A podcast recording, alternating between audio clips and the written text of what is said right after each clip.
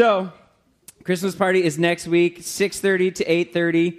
Come dressed as an ornament. And here's what we're going to do. Instead of a gift exchange this year, what I want to do is um, we're going down to Mississippi in uh, June of next year for a mission trip with Relevant Ministry. So what we want to do is they're having something called Christmas on the Coast. And what they're doing is um, uh, they are asking for help with um, some needs that they have to um, supplies, some tools, some things that they need uh, to upkeep the camp down there, the campsite, and improve it and get it ready for summer mission stuff. So, what a great way for us to be able to partner with them already.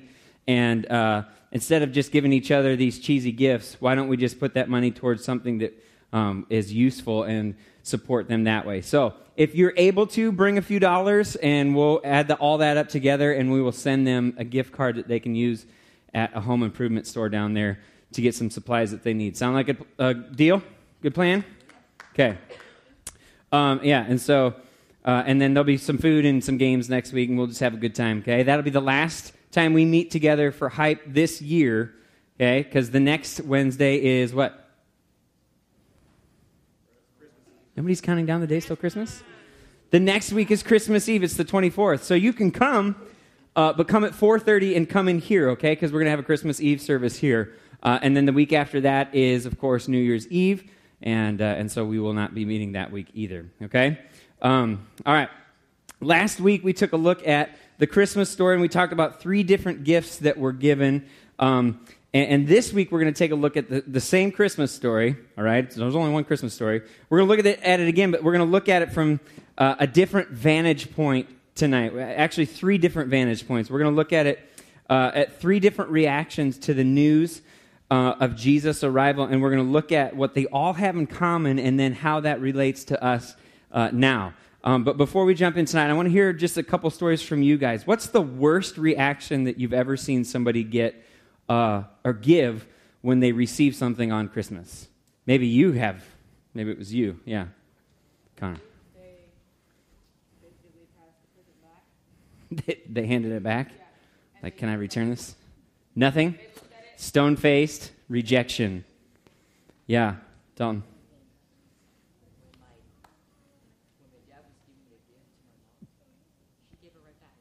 She gave it back to you?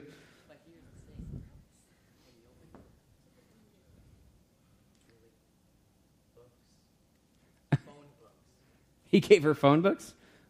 That's rude. Um, so, what else? Anybody else? Is that like the common thing? The worst thing you can think of is to just hand the gift right back? Has, you got socks and underwear? Man, I love getting socks for Christmas. Has anybody ever thrown like a tantrum or anything? Nobody? Yeah? Caleb? Yeah. Oh, now hands are raising. You just didn't want to admit it earlier. All right, how about the best reaction that you've seen from somebody? What's the best reaction that you've seen? Yeah. Screaming up and down for joy. Yeah, Liz. Running around the house. Running around the house. That's what I do. Yeah. Punching things. How is that the best reaction? Like punching things in excitement? Oh, well. Remind me not to give you a present or to stand back when I hand it to you. Uh, yeah, Dalton. Squealing, right? Yeah. They immediately left the room did, and played with whatever they got, and then they did. Didn't care about anything else. That's it. That's all I wanted. One more, Bryn. Oh, I think it's great when they just sit there and look at the present, and then they look up at you. They stare at it in unbelief, like I actually got. Oh, and start crying. Yeah, that's good. Okay, uh, like I said uh, a few minutes ago, we're, tonight we're going to look at three different reactions that people had to the news of Jesus' birth, this gift that God gave us through His Son. All right, we'll be looking at a couple of the same passages that we looked at last week, and um, this time as we read through them, though, instead of focusing on this spirit of giving, like, like we focused on last week, I want you to focus on the news, uh, on how the news about Jesus was received, okay? Uh, and so before we open up to those passages and, and, we read them, I want you to help me tell the Christmas story from memory. Before we actually get into it and read it again, help me out. What, how, how does the Christmas story go? You start it off. Anybody. You can tell the whole thing if you want. I don't care. Yeah. Okay, so basically, Mary was married to this guy, and they were, and what it says is that you can't like become pregnant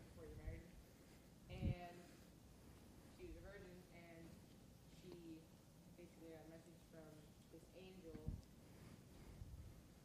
and she, and the angel said to Mary, "You're going to have a baby.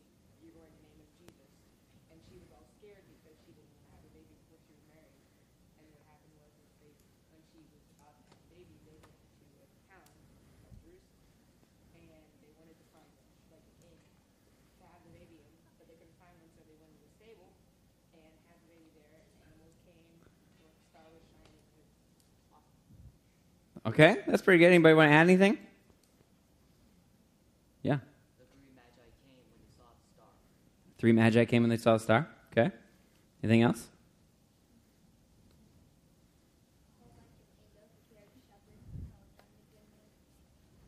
Okay. Anything else? Yeah. King Herod killed a bunch of babies. You were waiting for that one, weren't you? I want to talk about Herod. Okay. Hey, let's see how. Yeah. Uh, the presents that the three wise men gave basically told Jesus' future life. Hmm. Um, Do you remember what they were? frankincense, myrrh, and gold. And I believe the myrrh was like a type of body, like preservative. It was showing that he was going to die. Okay. Anything else? Okay, good job. Let's see how we let's see how we did. We, I'm going to need somebody. Actually, I'm going to need somebody to be my microphone person again. Let's go over here this time.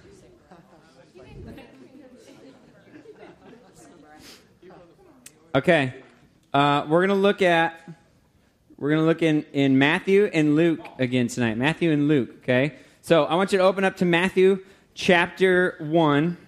Matthew chapter one. And, uh, and we're going to be looking at, like I said, the passages in the Gospel of Matthew and in the Gospel of Luke tonight. And um, remember that the books of Matthew and Luke are both uh, bear the names of the men who wrote them. Um, Matthew was one of Jesus' disciples, and he was a tax collector who was also um, called Levi. Luke was a Gentile physician, uh, which means he wasn't a Jew, and, and he was a physician. He also wrote the book of Acts.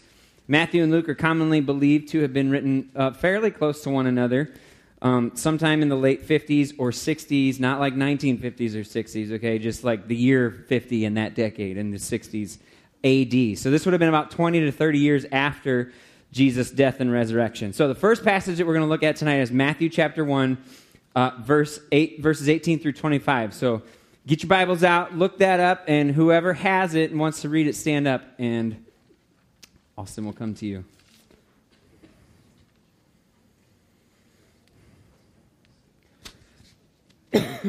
Excuse me. All right, nice and loud. Now the birth of Je- okay. Now the birth of Jesus Christ was as follows: When his mother Mary had been betrothed to Joseph, before they came together, she was found to be with the child of the Holy Spirit. And Joseph, her husband, being a righteous man and not wanting to disgrace her, planned to send her away secretly. But when he had considered this, behold, an angel of the Lord appeared to him in a dream, saying, Joseph, son of David, do not be afraid to take Mary as your wife, for the child who have, has been conceived in her is of the Holy Spirit. She will bear a son, and you shall call his, him Jesus, for he will save the people of their sins. 21? Through 25. Oh, okay. now all this took place to fulfill what had been spoken about the Lord through prophet. Before, behold, the virgin shall be with a child, and she shall bear a son, and they shall call his name Emmanuel, which translates means God, which translated means God with us. And Joseph awoke from his sleep, as did the, and and did the angel of the Lord command him. He took Mary as his wife, but kept her, but kept her a virgin until they gave birth to a son, and called his name Jesus. Okay, thank you. Excuse me. Uh, okay, so that's that's like the basic story outline right there. Okay, we didn't get to the shepherds and the angels and things like that, but um, when we tell the story, uh, and as you hear it again tonight, what would you say are the most essential parts of the story of this Christmas story that, that we tell? What do you think? Yeah.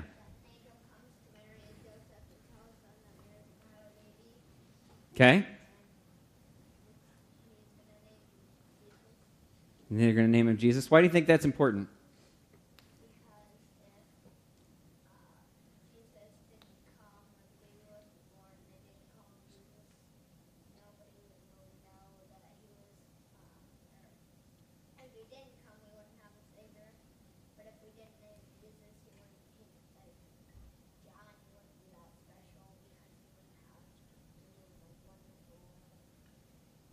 His name means something, right? God who saves, right? Um, okay, what else? What, what are some other important things that we need to make sure that we tell when we talk about this?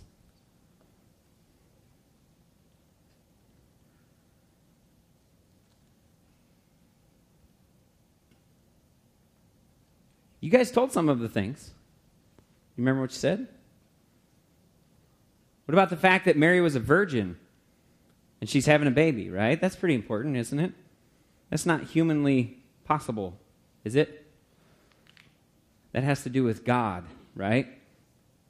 Here, here's the thing um, it- it's important in particular to note God's work on behalf of mankind when we tell the Christmas story. It's not just some uh, fun, heartwarming story that we tell at Christmas time. This, this is uh, part of a, a larger story, a larger message uh, of the gospel that God sent his son to us. And we're going to talk more about that in a little bit. Um, last week we saw that the angels brought the good news of the great joy of great joy. This Christmas story, like I said, it's, it's an important part of the gospel message. God sent us his son to live a perfect life that we couldn't live because of our sin, then to die a sacrificial death on the cross uh, to pay the penalty of our sins that we could never pay, and then to, to rise from the dead to give eternal life to all who put their complete trust in him. What an amazing gift that is to us, right? It's not just the fact that, that there's a baby born, it's a, the baby that's going to grow up to live uh, a life that we couldn't live, to die a death for us, and to raise from uh, the grave and be our Savior, like you said. But not everyone responds to this gift uh, in the same way. And so, as we read these passages tonight, we're going to look at how three individual groups uh, of people responded to Jesus' birth. And as we look at the reactions of these people, I want you to think about how each uh, of those different responses is represented in the world around us today. Okay, sort of the, the, the mentality that they're representing. Um, so, our next passage is Luke chapter 2, verses 8 through 20. Luke chapter 2, verses 8 through 20. When you got it, stand up. Excuse me. This will be a familiar passage. We read this one last week. And as it's read, I want you to pay in uh, particular uh, attention to verses 15 through 20 and note the response from the shepherd to the news of Christ's birth. So, Luke chapter 2, verses 8 through 20, but I want you to pay specific attention to the last five verses of that passage, okay? So, who wants to read? Somebody find it in your Bible, stand up.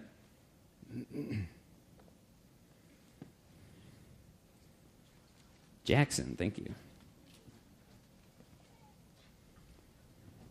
And in the same region there were shepherds out in the field, keeping watch over their flock by night. And an angel of the Lord appeared to them, and the glory of God shone around them, and they were filled with great fear. And the angel said to them, Fear not, for behold, I bring you good news for great joy that will be for all the people. For unto you is born this day in the city of David a Savior, who is Christ the Lord. And this will be a sign for you. You will find a baby wrapped in swaddling clothes and lying in a manger.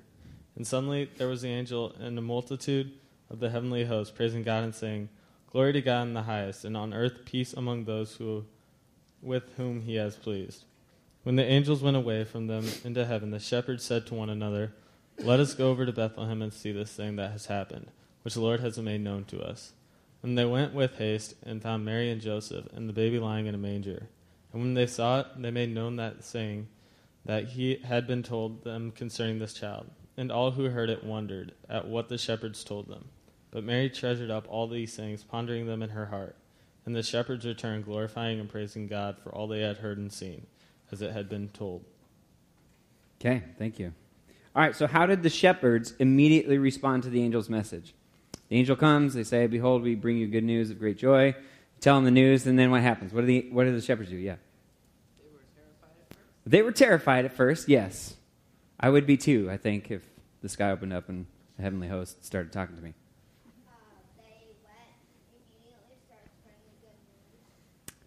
They did something else before that.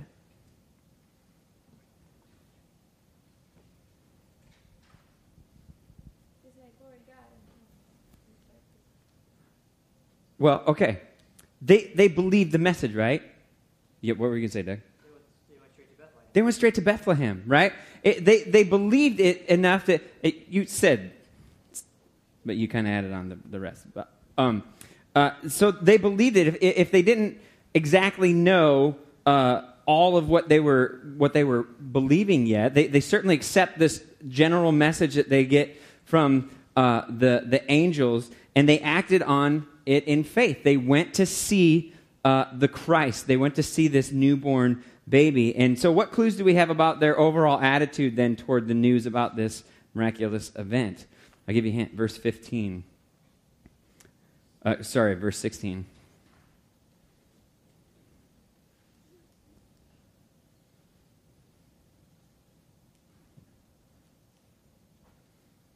What, what clues? What does verse 16 say? Yeah. They came with haste. They hurried, right? Uh, they're not just strolling and taking their time to go see this thing. They want to get there and find out what this is all about. They seem pretty excited, don't they? Um, so, describe their reactions then upon seeing. They get there, they see this baby, then what happens? Luca, you had it. What'd you say? They spread the word, right? They spread the word about what they had seen. Verse 17. Uh, and so, so again, this seems to imply this certain level of belief about whom they'd encountered, and, and certainly their understanding of all that Jesus came to do and be uh, wouldn't have been perfect at this point, and yet um, when they saw the baby Jesus, it was confirmation about what the angels had told them uh, that that was true, and they believed and they praised God for it, and they actively went out and spread the news to others. Okay, that's important. I want you to remember that. So now we're going to take a look at the uh, the Magi or the wise men uh, and King Herod, and we talked about them a little bit last week, and so I want you to turn back to Matthew chapter two, and we're going to read verses one through twelve. So whoever has that, you can stand up when you get it, and Austin will come to you. Matthew chapter 2, verses 1 through 12.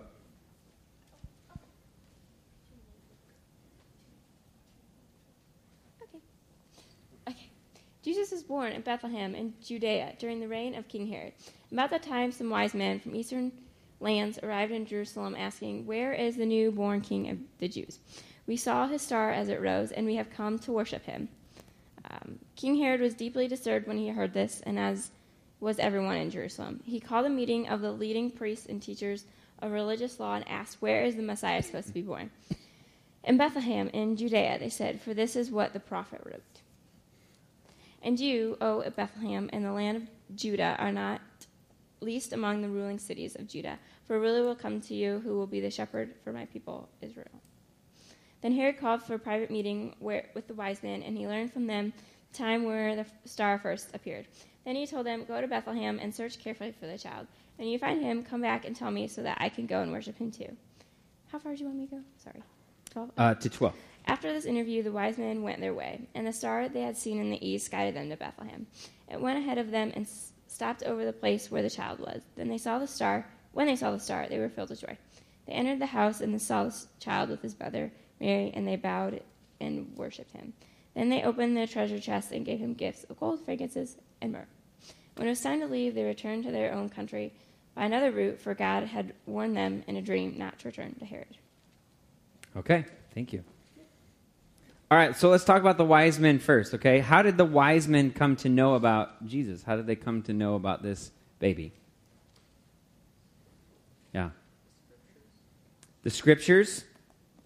Yeah, um, last week we talked a little bit about the wise men. We, we know that they're knowledgeable. We know that they are uh, learned men, okay? That uh, Well, they're wise men, right? That's what they call them. Um, it's possible that they were kings from the, from the east uh, who were more knowledgeable and, uh, uh, or excuse me, who were experts in astronomy um, and studied ancient manuscripts from around the world. And so they may have had copies of the Old Testament in their land that prophesied about the coming Messiah. Um, and so we're not really given much background to them specifically here, but um, we do know that somehow they knew of a sign, a star in the sky, and they attributed that sign to the birth of this promised Messiah, uh, the King of the Jews. And so, what, is, what does this say about their attitude um, towards Jesus, this, this passage here that we just read?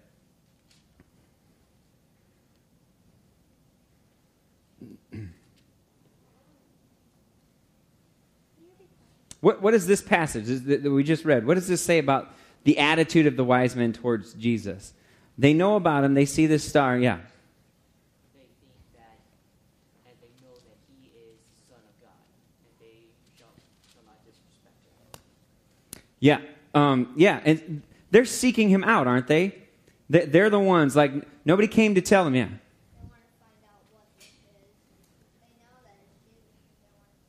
Right. They they they have an, uh, a knowledge, a working knowledge beforehand, at least some information uh, about um, this baby, and they're seeking him. They're seeking him from a point of, of men who um, valued knowledge and learning, and so they had this um, this informed faith as much as it could have been at that point. Okay. Again, they don't know exactly all that Jesus came to do or be, but they believed enough to travel from this distant land when they saw this star, and they brought gifts with them ready to lay at his feet uh, to this newborn king and to bow down to him and worship.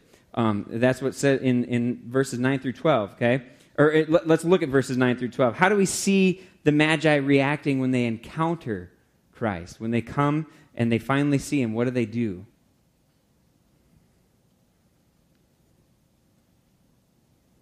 What's it say there?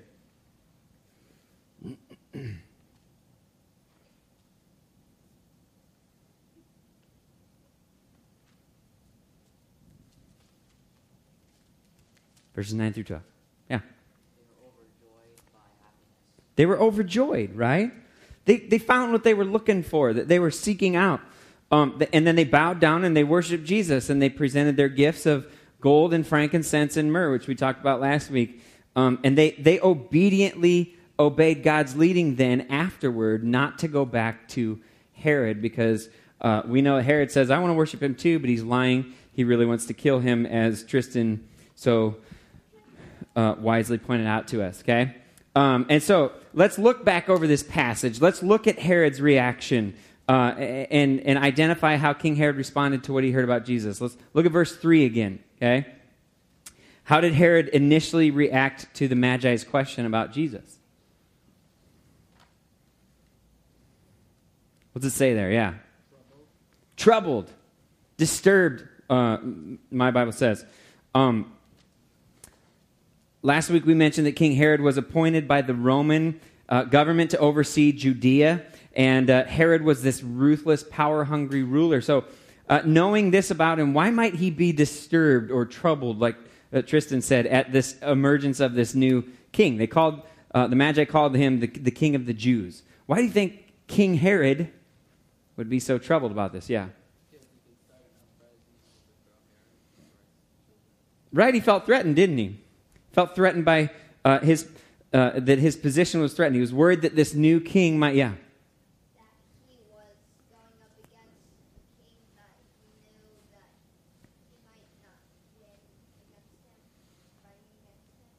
yeah. It was opposition, right? It was opposition, um, and, and he might somehow overthrow this kingdom that that he feels like he's established. He saw Jesus as a threat to his kingdom. Herod was holding on tightly to uh, the way of life that served him best. He was very selfish. He was very proud, um, and he was very angry. And, uh, and he didn't want anyone or anything to get in his way. He was so adamant to have his own way uh, that he planned to eliminate Jesus as a threat by killing all the boys in Bethlehem and in the surrounding area who were two years old and younger, just to make sure that he got Jesus in there. Okay? He didn't know exactly how to find Jesus, and so he killed all these boys just to try and get to him and make sure he would be killed, to eliminate this threat. So when we look at the world around us today, we see similar responses to the news of Jesus, okay? That we've seen from these from the shepherds and from the wise men and from King Herod. First, the shepherds encountered Christ in a virtually unexpected way. They weren't searching for Jesus, they were in the midst of their day to day activities. They were out in the fields tending to their sheep, um, and, and the angels appeared, okay? Uh, they unexpectedly found themselves in hearing the good news about the Savior of the world. And when they encountered him, then, when they went to see him personally, uh, they were moved to, uh, to believe in him and to share the good news themselves. So, where do you see this happen around you today?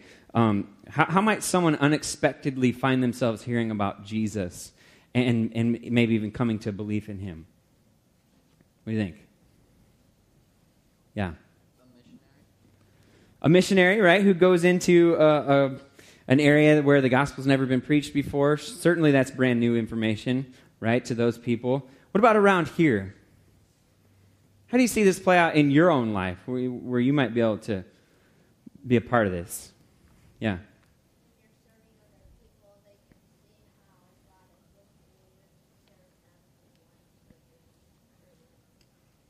Sure. Like something like, um, excuse me, uh, going to Snyder Village on Sunday, right? Um, and, and we went there to sing Christmas carols and do some crafts, and suddenly uh, you can find yourself having a conversation about Jesus with someone there, right? Uh, they might not expect it. Maybe, hopefully, you went there with with the um, desire to share the good news, right?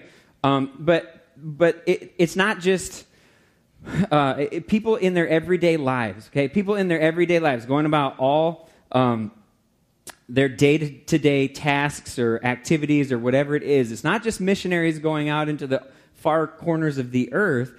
It happens right here among us. It can be as simple as someone asking you why you're so joyful, or um, or, or, they're in a conversation, you're talking about something entirely different, and suddenly they ask a question or um, they say something that, that gives you an opportunity to, uh, to turn the conversation toward the gospel and, to, and toward Jesus.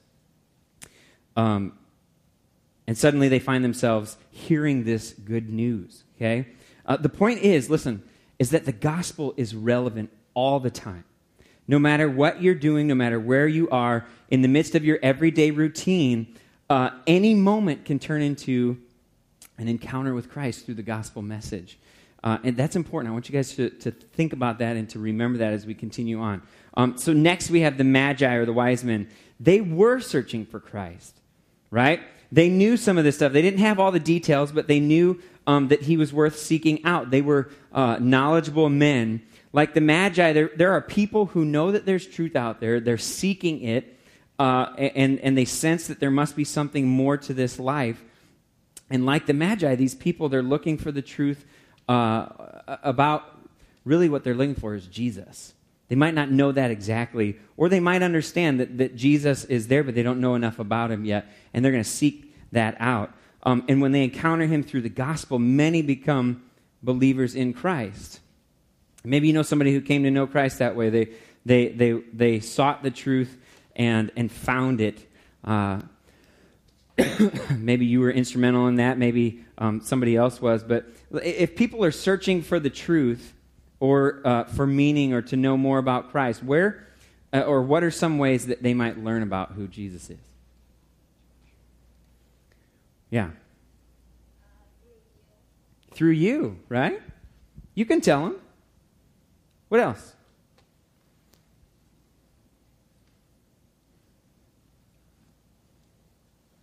What are some other ways that people can find out more about Jesus? Yeah. The Bible. Absolutely, right? Anything else? Yeah. Outreaches? Yeah, Jackson. Testimonies. Okay? Uh, church, right? Listen, what I want you to know, though, all those things are good. Um, and and, and here, but here's what I want you to know. This is the theme that's, that's tying through all these things. You can tell them, right? You don't have to just bring them to church. You don't have to just hand them a Bible. You can share the story of Jesus. You can share the gospel message. You can point them to God's word. You can help them see the truth that way. If they're already seeking it, man, they want to know about it. Show them, tell them the truth. Help them see Jesus for who he is um, and help them learn what God's, God's word has to say about him. And so finally, then we have um, King Herod, and he was hostile, to say the least, okay, towards Christ. He was prideful. He wanted to rule his own life instead of submitting to someone else as king over him. Um, like Herod, there are those who feel threatened by the message that Jesus brings, and the respond, they respond in hostility towards him. Okay? Um, where have you encountered people who are hostile to the message of Christ? Anybody? Anywhere? Have you seen that? Yeah. ISIS? Yeah.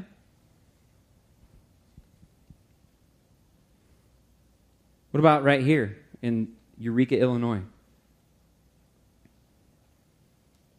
Nobody's hostile to the message of Jesus in Eureka, right? Do you have classmates that just, if you try and talk to them about Jesus, they don't care about it, or they tell you to shut up, or they call you names, or they, you know, whatever? They're hostile, they're resistant, right? Um, why do you think some people reject Christ and the gospel message? They're opposed?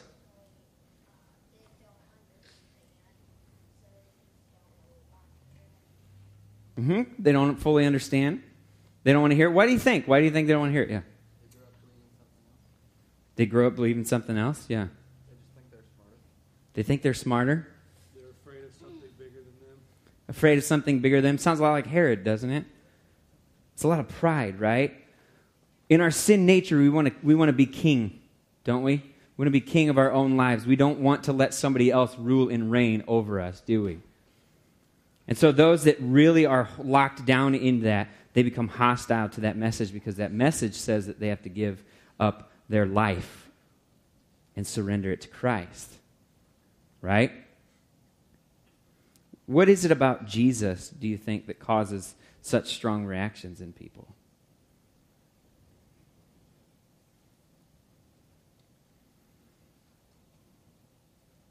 This is good news, isn't it? What, what is it about Jesus? Yeah.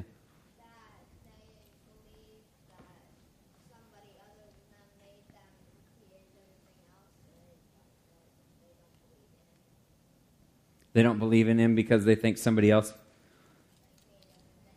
made everything. So, what is it about Jesus then that really sets people off like that? Do you know?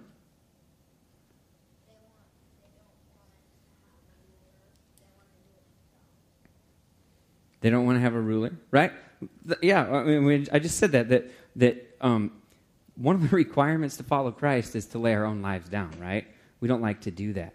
Um, Jesus is very exclusive about how uh, we get restored to God, about how we get to eternal life. He says, "I am the way, I am the truth, I am the life. No one comes to the Father except through me."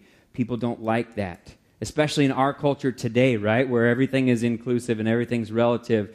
They don't like exclusivity. They don't like uh, the narrow road. They want the wide road where you can take any uh, direction, any path to get there.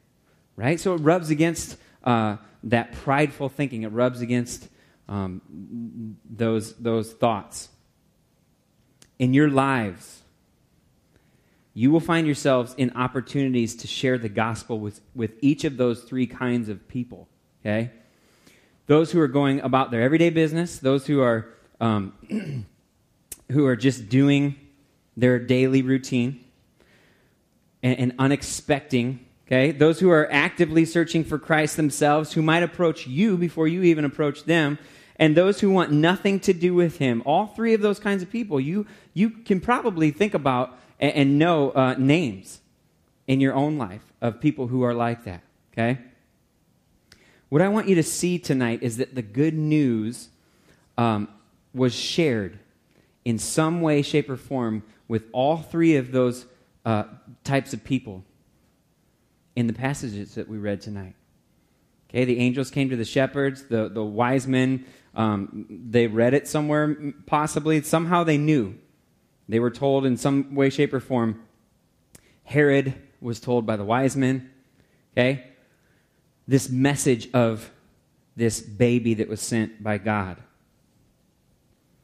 The good news was shared in some way, shape, or form. And I want you to see that as followers of Christ, we have the responsibility to be faithful witnesses of Christ, sharing the good news of the gospel to all. Okay, whether they're expecting it, whether they're anticipating it, uh, or whether they're not expecting it, or whether they're hostile toward us or toward God. We are to be faithful storytellers, speaking the message of Christ, regardless of how others react to it.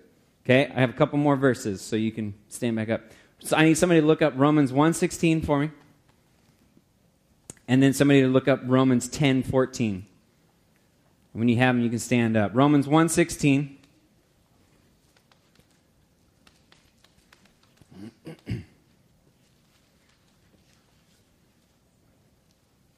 and Romans 10:14. Who has Romans 1:16?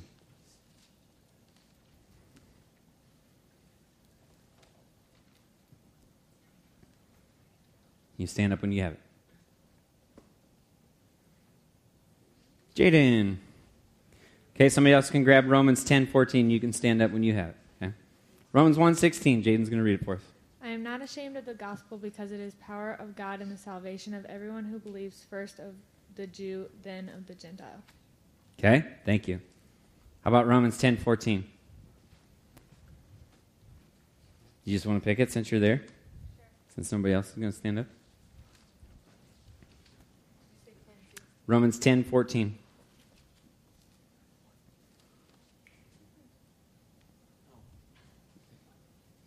Oh, all right. Good job.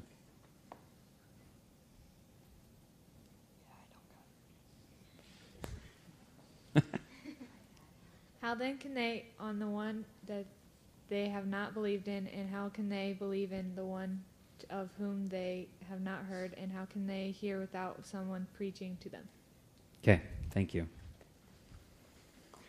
All right, Romans 1:16 tells us that the gospel is the power of God for the salvation of everyone who believes, okay? People search for life and for purpose in all kinds of different places, especially in our culture. Uh, but they need to know that salvation is where? Yeah. In Christ alone, right? In Christ alone. How do they learn that?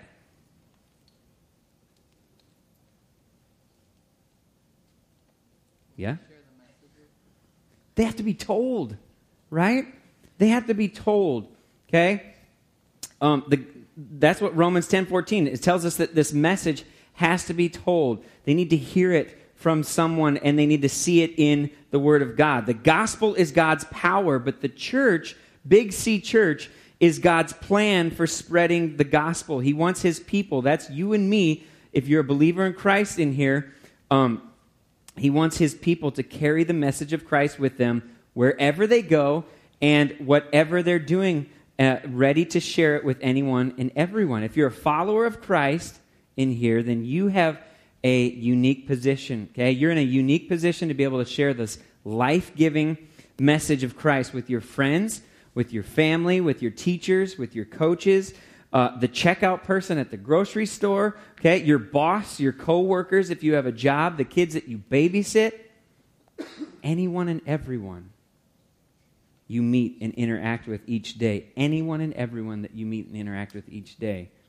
whether they're unexpecting, whether they're anticipating, or whether they're hostile, they need to hear the message of Jesus Christ. And God wants you to tell them.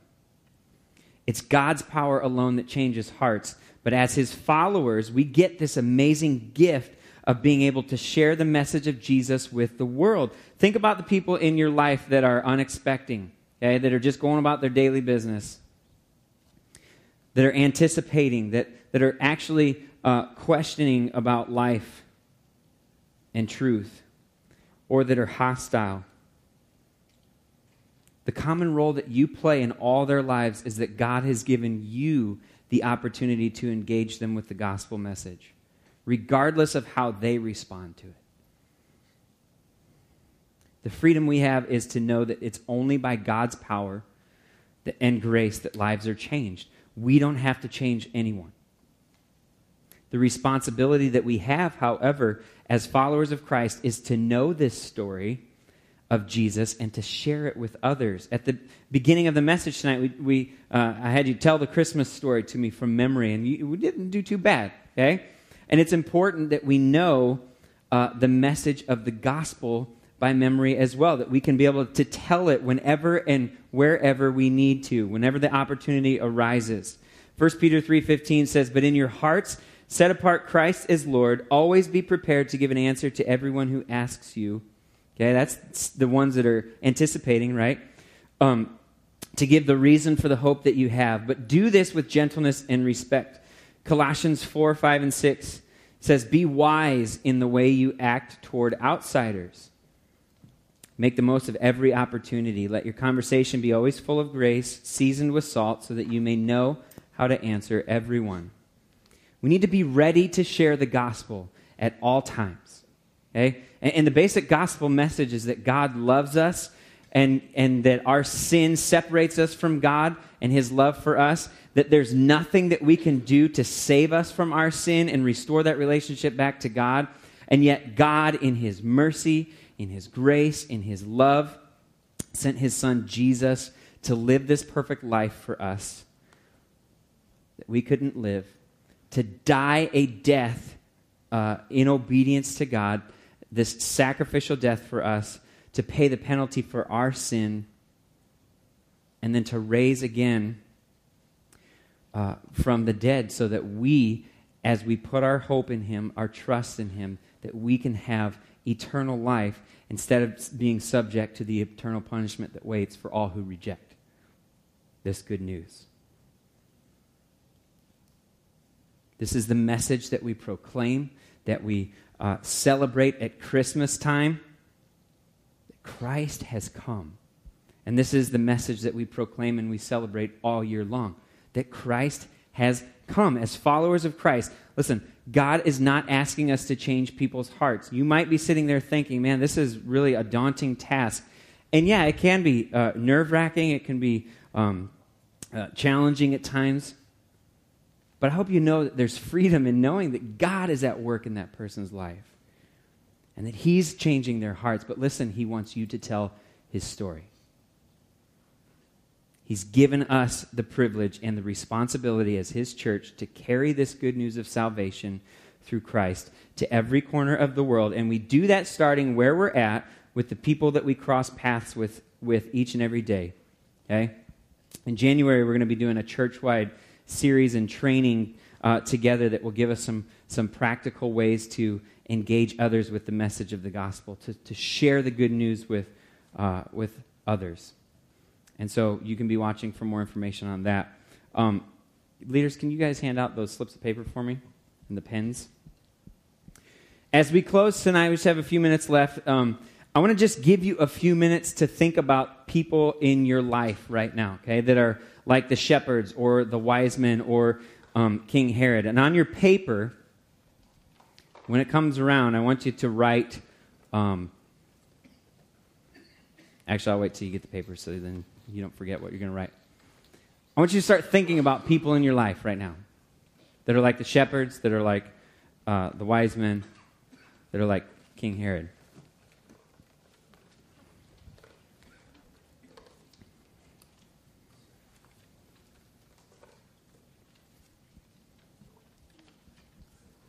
Okay, and you can use the front and back of this paper if you need to. but I want you to write these three categories, okay? I want you to write unexpected,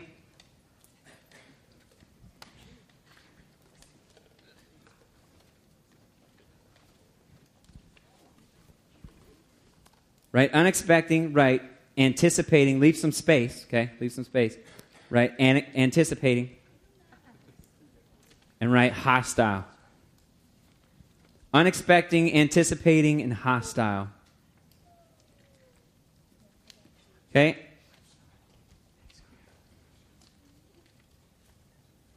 I'll give you a second to do that. Unexpected, anticipating, and hostile. Write those three words down. Leave some space. And here's what I want you to do, okay? I want you to take a minute and under each category, I want you to write the first name of someone that you know that would fit into that category. Someone that's just going about their daily life and, and is just completely uh, um, oblivious and just needs to be interrupted with the good news of Jesus. Someone who's searching, who needs to hear the good news. They're looking for the truth. And someone that's just completely hostile to it or that's, that's rejected it, or um, that, that, that maybe you think doesn't want to hear it. Okay? I want you to write the first name of someone that you know that might fit into those categories. And then here's what I want you to do, okay? When you get those names, um, actually, I'll just give you a minute. Just give you a minute. You just look up at me when you got your names. If you can't think of all three names right now, that's fine. but I want you to try.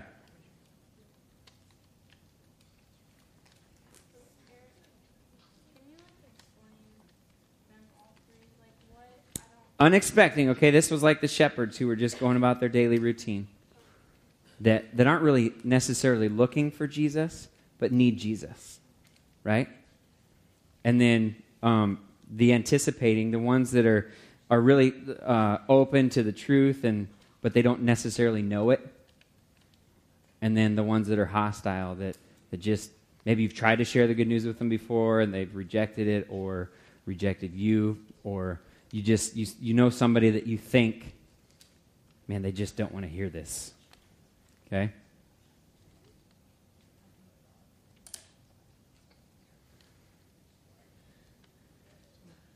All right. Hopefully, you have a name or two down. Um, I want to I want to encourage you and, and challenge you if you don't have names in these categories to take this home with you and uh, ask your folks, hey, who do we know that needs to hear the good news of Jesus uh, that that fits these categories? Okay, and here's what I want you to do. I want you to commit to praying for those people by name for the next two weeks. Two weeks from now is Christmas Eve, right? And then the next day after that is Christmas Day. It's the day that we celebrate uh, the, the coming of our Savior. So I want you to commit to praying for those three people for the next two weeks. And I want you to ask God to give you opportunities to share the gospel with them between now and Christmas.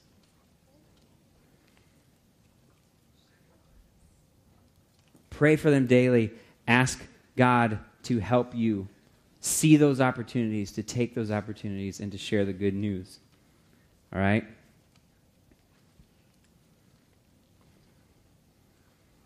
God has given us this story. This it's not just a story, it's a true story. It's a message of salvation.